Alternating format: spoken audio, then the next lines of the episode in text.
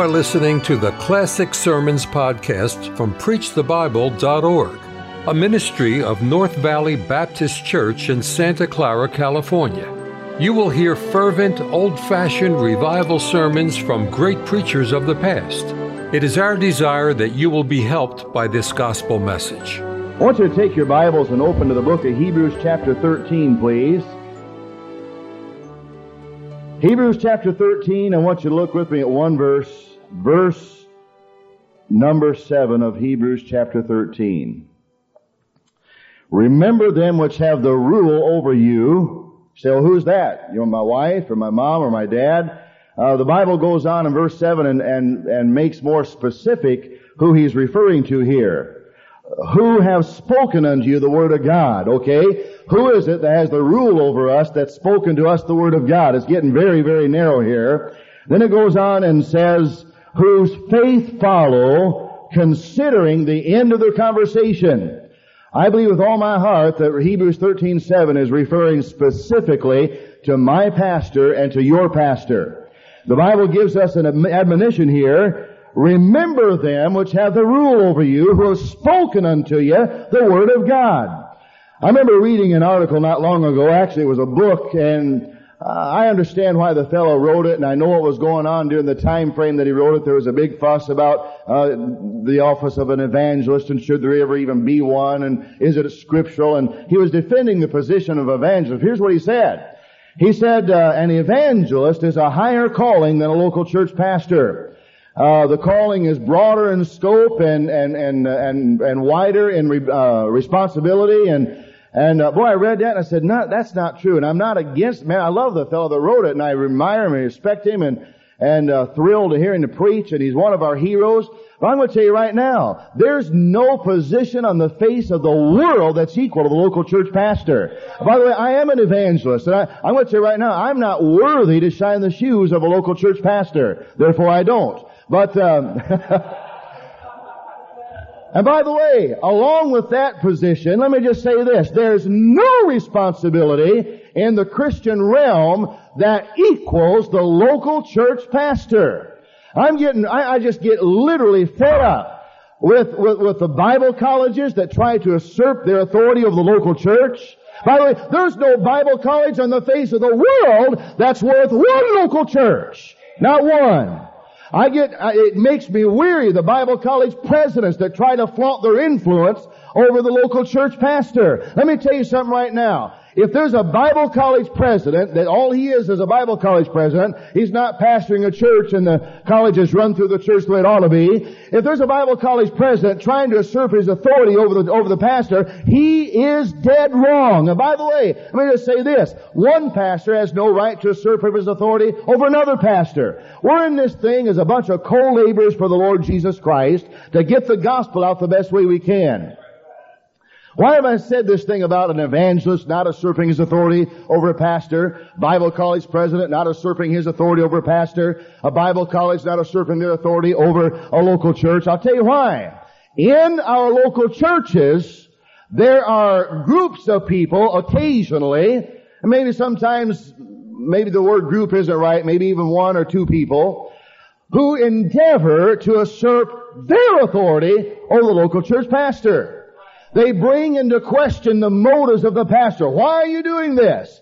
I, I tell you right now, I, I on purpose insulate myself around here from what goes on. I, I don't know if 100% of the folks are thrilled with Pastor Trieber. I don't know if there's 1% that are kind of scratching their heads saying, man, we got this building project out here and how we're going I don't know. I, I don't like to hear about it. And by the way, I preach here enough and, and often enough. Those, the folks that are not for my pastor are scared to death to let me know about it. I, I won't tolerate it not for a millisecond. I don't know how long that is, but I won't tolerate it. And uh, so I don't know. But I tell you what, I, have been in this thing long enough, been in the ministry long enough to understand that you don't pastor a church of any kind, whether it be a, a church running 10 or, or a 2,000 like here, you don't pastor a church of any kind without somebody getting bent out of shape with the preacher and trying to assert their authority over the pastor. God has an admonition for you men here this morning. God has something He wants you to do, and here it is. He said, remember them which have the rule over you. That word remember doesn't just mean, uh, yeah, his name is, uh, Pastor Trieber. Okay, I remembered him. That word remember means to exalt, to exalt that pastor, to exalt him, lift him up. And like Brother Brockman mentioned a moment ago, not just exalt him, saying, boy, he's a good man, God bless you, shake hands with him at the door, but do something for him. I am thrilled that I'm a member of a church that has a, has a program for my pastor that if the day ever comes that he no longer can perform the functions of pastoring this church, they've set aside a fund so he can live out his life without being a pauper in the face of this world. I'm thrilled about that. I'm thrilled that I have a church where if my pastor, God forbid, something tragically removes him from us by death, that we've got something in place for his family so they don't have to beg and be thrown out on the streets. I thrill that I belong to a church that provides a car for my pastor to drive. I, I know I, know people that get bent out of shape if the pastor has a car door that all the windows work on it and our car, all the windows work on it and has an air conditioner and, and it's not all beat up and dirty and rusty. Our pastor drives a 1992 Buick Park Avenue. The only thing that makes me mad about that is maybe it's not a Mercedes Benz or a Cadillac or something, or, or a Lexus or something even better. Our pastor deserves the very best and so does yours. Now I know we've got to stay within reason and God expects us to be good stewards. But let me tell you something. You men ought to do what you can to see to it your pastor is remembered, cared for provided for, loved and exalted, but yes, also able to have food on the table, also able to have a car. He can drive more than 10 miles away from home without worrying if it's going to break down. By the way, you men ought to go back home and, and, and get together four, five, six, ten of you, whatever you can, and make sure that your pastor's wardrobe is continually updated. I don't know anything that's worse than being in the ministry and wanting to do the best you can and by the way, nobody is getting rich in the ministry. That's not what it's all about, and it's not even one of our desires or goals. But it's sometimes frustrating when, men, you got holes in the bottom of your shoes and you just don't have the 20 bucks it takes to go down and have that, the stuff put on the bottom of it or buy a new pair of shoes and you got clothing that's threadbare and you got threads hanging on it and, and, uh, and stains here and there and it's not because you're a slob and don't get it clean, it's just worn out. It's embarrassing. And I'm going to tell you right now, it's not a choice of a pastor not to be clad in the best of clothing. By the way, you're looking, you say, boy, you're rich, you're standing there in a brand new Brand new suit. My brother just came out here from, from North Carolina and bought this for me.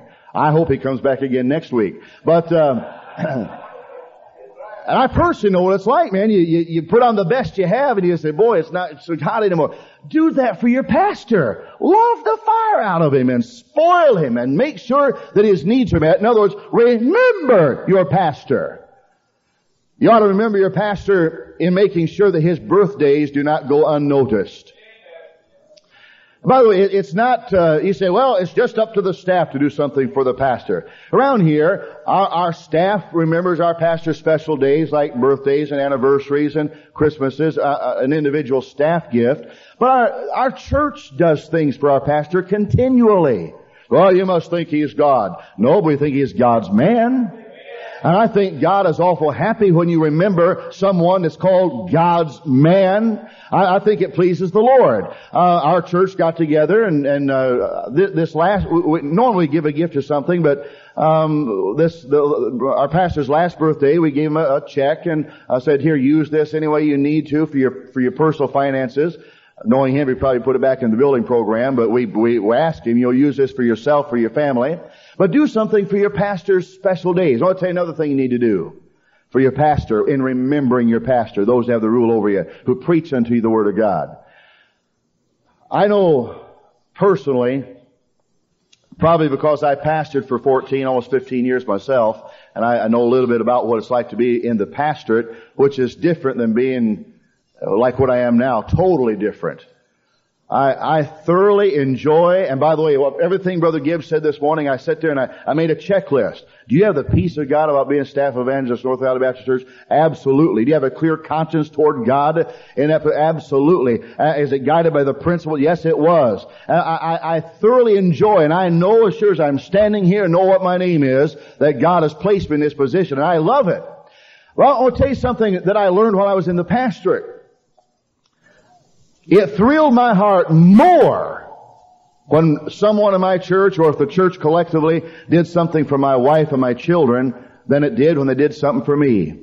My wife and I, knowing that, we, we've made it our own personal priority to see to it that pastor, yes, of course, goes without saying, but also his wife and his children are remembered by the Davis family. Privately. Not just when the church does something, we put money in there, we do that too, but privately, we see to it. I, I want to tell you something, now please do not misunderstand what I'm saying. I, I hesitate to say it because I know, so yeah, who do you think you are? The most expensive Christmas gift the Davis family purchased last year and gave away, the most expensive by far, was to the Trieber family.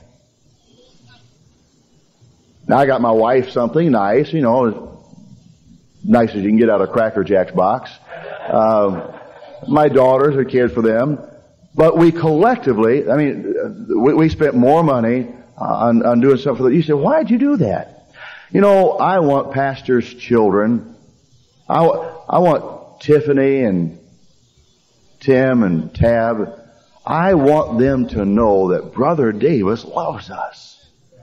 See, I, I don't know. I, I don't know what the future holds for Brother Trieber's children. I don't know, but someday they might hit a rough snag in their life. And they'll need somebody in addition to mom and dad to try to help them through that rough snag. I want them to know you can count on, they, they call me Uncle Wally. I like that. Uh, I want them to know they can, they can count on me. There's nothing in this world I would not do for them. I try to make it a habit of my life. And please, fellas, I, am I'm giving you this by example, but you guys could do that too. Okay, maybe you can't give the most expensive gift, but give something. I try not to let a month go by that I personally, myself, in my own handwriting, write Tiffany a, little letter, a note, write uh, Brother Trieber's son, Timothy, a note, write Tabitha a note, my own, my own handwriting, write them a note just saying, I love you, I'm proud of you, I, I travel around the country and I teachers uh, families and I come back home and you're such a good example to our church. I love you. I'm your friend. You're my buddies. If you ever need anything. And every once in a while, a dollar bill and say, go get an ice cream cone or a five dollar bill and say, you know, have mom and dad take you down for a happy meal or something. I, I, I love doing that. You say, why do you do that? I'm remembering my pastor when I do that. Don't, don't look at your pastor's children and, well, boy, they don't behave like they ought to. No child does.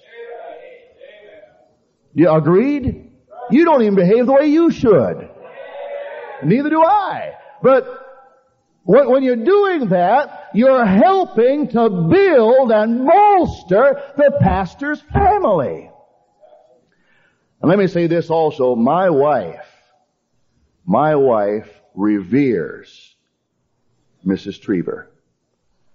I wouldn't have it any other way. By the way, I, I think if you're going to be a, a staff member of a church, Man, let me tell you something. I know the staff guys are in another meeting right now.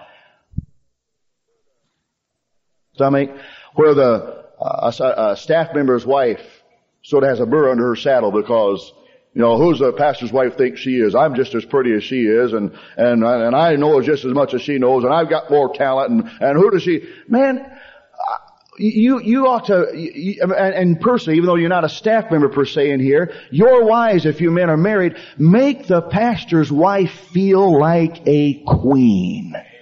Boy, you ought to, Uh, your wives ought to be butting heads together trying to see who's, who's first in line to take the pastor's wife out for lunch and, or maybe get a group of them and just take her out and get her a little gift and take her out for lunch and spoil her and love her and tell her how much you appreciate her and pray for her. Boy, remember the pastor. Remember him who has the rule over you. Now wait a minute. It's not all it says. Who has spoken unto you the word of God? I want to tell you right now, don't get tight-jawed when your preacher preaches the word, the word of God. Well, he said something that made me mad. Then just smile and be mad, but don't get tight-jawed over it. You make sure that Hebrews 13:7, where it says, "Remember them which have the rule over you, don't you dare fight your pastor when he preaches the word of God." You ought to get down on your knees at night and tremble before you go to bed and say, Glory to God! I've got a preacher that preaches the book. Don't you dare get upset at your pastor. I know. You know, my pastor has some weird standards. I'm going to tell you this right now. My pastor does not have weird standards, but man, he's got standards. He's got standards on top of standards. I always thought I was a pretty narrow-minded, temperamental, hard to get along with, normal fundamentalist when I came on staff here. But then, and I had all the big things nailed down, man. Don't drink, don't chew, don't get drunk, don't go to movies, don't get involved in wickedness, don't steal. Had all that stuff nailed down. I got on staff here, and of course all that stuff was covered in about a breath in a, an orientation meeting, because that, all that's understood. Then Brother Trieber got down on some real nitty gritty things. He said, some of you got homes. Yards are unkempt not mowed. Cars are dirty. Shoes aren't shined. Clothes are in shambles. Your garages look like dumps. All of a sudden I said, wow. He's driven by my house.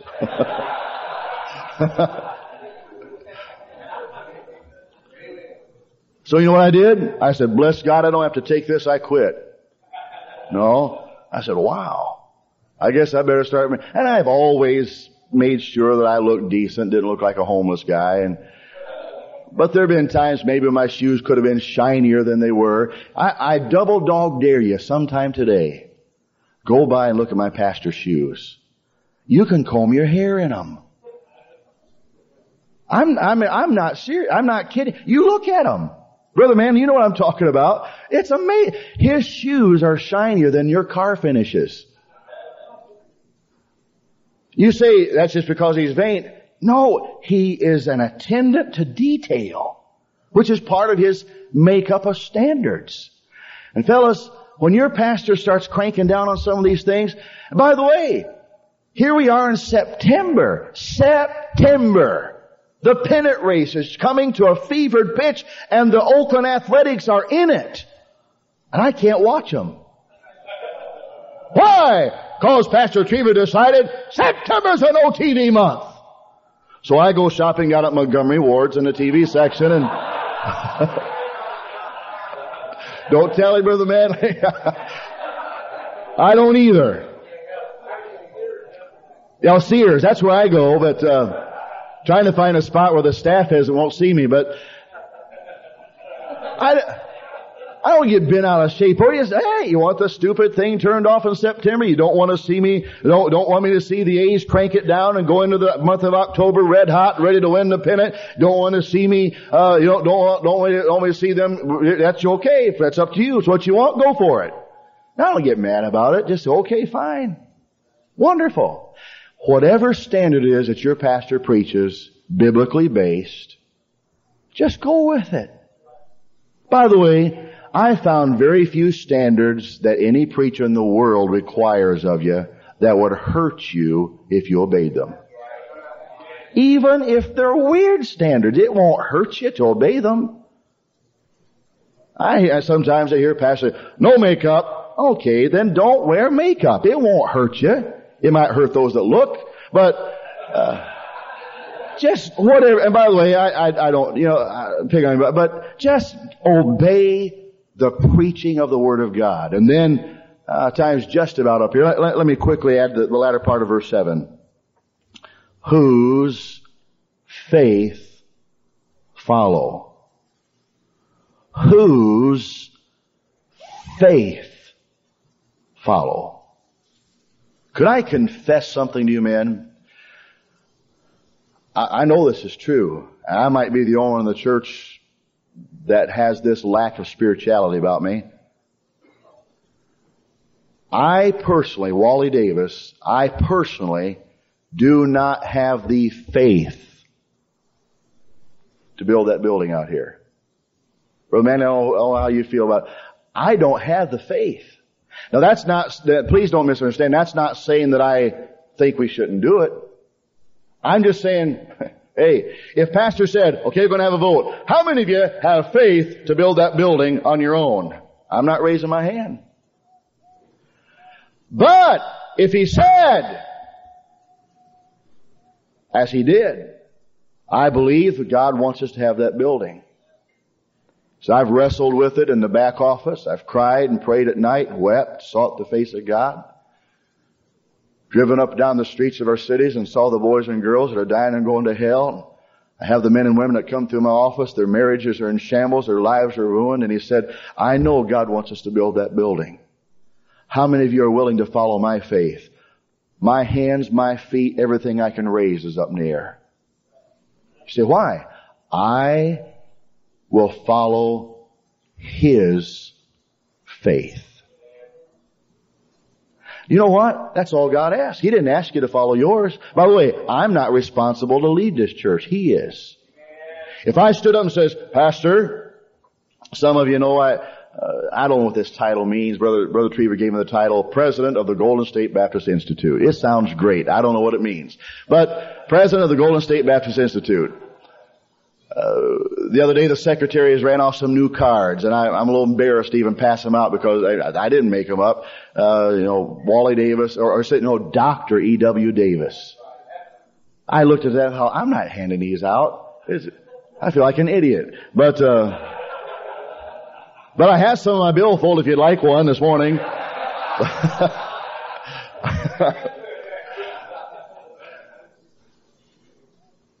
and one of the things that Brother Trieber's asked me to do is to work as hard as I can to see to convert this thing over into full-fledged Bible college. And if I came and said, Brother Trieber, I'd like to address the church tonight and testify about some faith that I have.